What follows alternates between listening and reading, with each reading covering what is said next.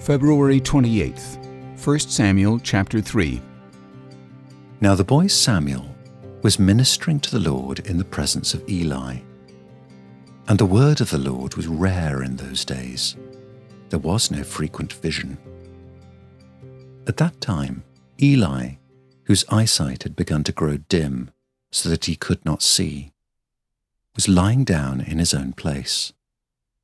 The lamp of God had not yet gone out, and Samuel was lying down in the temple of the Lord, where the ark of God was.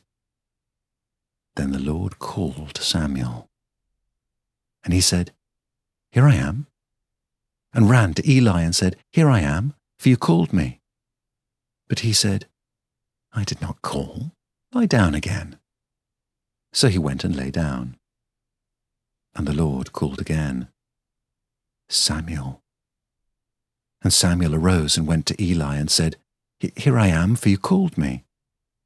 But he said, I did not call. My son, lie down again. Now Samuel did not yet know the Lord, and the word of the Lord had not yet been revealed to him. And the Lord called Samuel again the third time. And he arose and went to Eli and said, Here I am, for you called me. Then Eli perceived that the Lord was calling the boy. Therefore Eli said to Samuel, Go, lie down, and if he calls you, you shall say, Speak, Lord, for your servant hears. So Samuel went and lay down in his place. And the Lord came and stood, calling as at other times, Samuel, Samuel. And Samuel said, Speak, for your servant hears. Then the Lord said to Samuel, Behold, I am about to do a thing in Israel at which the two ears of everyone who hears it will tingle. On that day I will fulfill against Eli all that I have spoken concerning his house from beginning to end. And I declare to him that I am about to punish his house forever for the iniquity that he knew because his sons were blaspheming God and he did not restrain them. Therefore, I swear to the house of Eli that the iniquity of Eli's house shall not be atoned for by sacrifice or offering forever. Samuel lay until morning. Then he opened the doors of the house of the Lord. Samuel was afraid to tell the vision to Eli. But Eli called Samuel and said, Samuel, my son. And he said, Here I am. And Eli said, What was it that he told you? Do not hide it from me.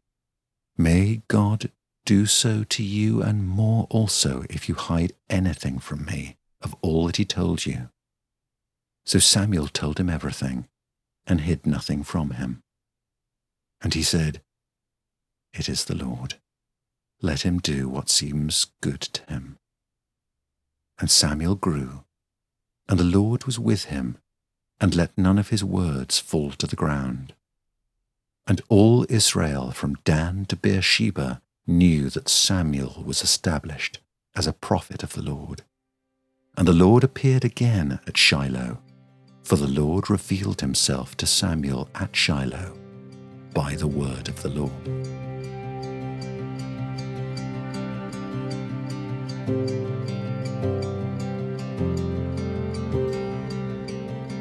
The Word of the Lord, Ryan Kelly.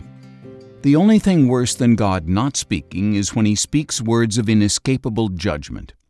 Let's begin with the first part God not speaking. That is how 1 Samuel chapter 3 begins.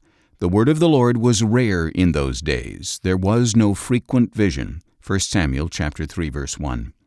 Like the 400 years of prophetic silence before John the Baptist, this was an age when God was eerily silent, but was about to speak.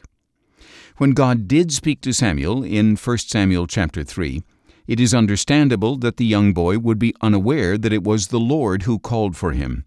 More problematic is that old Eli was rather slow to wonder whether the Lord could be speaking to Samuel. Eli was Israel's senior priest, and yet the word of the Lord was rare in those days, even to him. Proverbs chapter 29 verse 18 says, Where there is no prophetic vision, the people cast off restraint. They do whatever is right in their own eyes. Judges chapter 21 verse 25. If God doesn't speak, we stray, we perish. But as God begins to speak once again in 1 Samuel chapter 3, it is not good news, but judgment. Eli's house, his family, will come to an end because his sons were blaspheming God and he did not restrain them. 1 Samuel chapter 3 verse 13.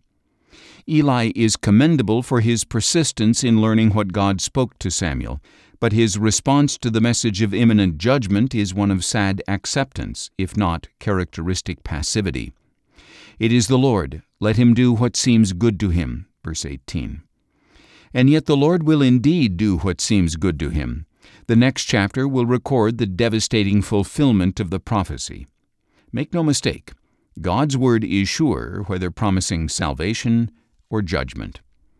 But the judgment of Eli's house was not merely a judgment on Eli's sin. Remember, the Lord kills and brings to life. He brings low and he exalts. Chapter 2 verses 6 to 7. He was doing more than one thing at once. He was tearing out the old and beginning something new. He was now proclaiming through Samuel not just a word of judgment on wayward priests, but a fresh word of hope to all Israel.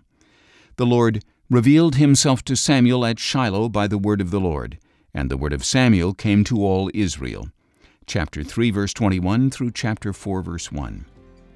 How good it is when God speaks! How good it is that He has spoken to us so fully and clearly in His Word. May we, like Samuel, daily say, Speak, for your servant hears. Chapter 3, verse 10.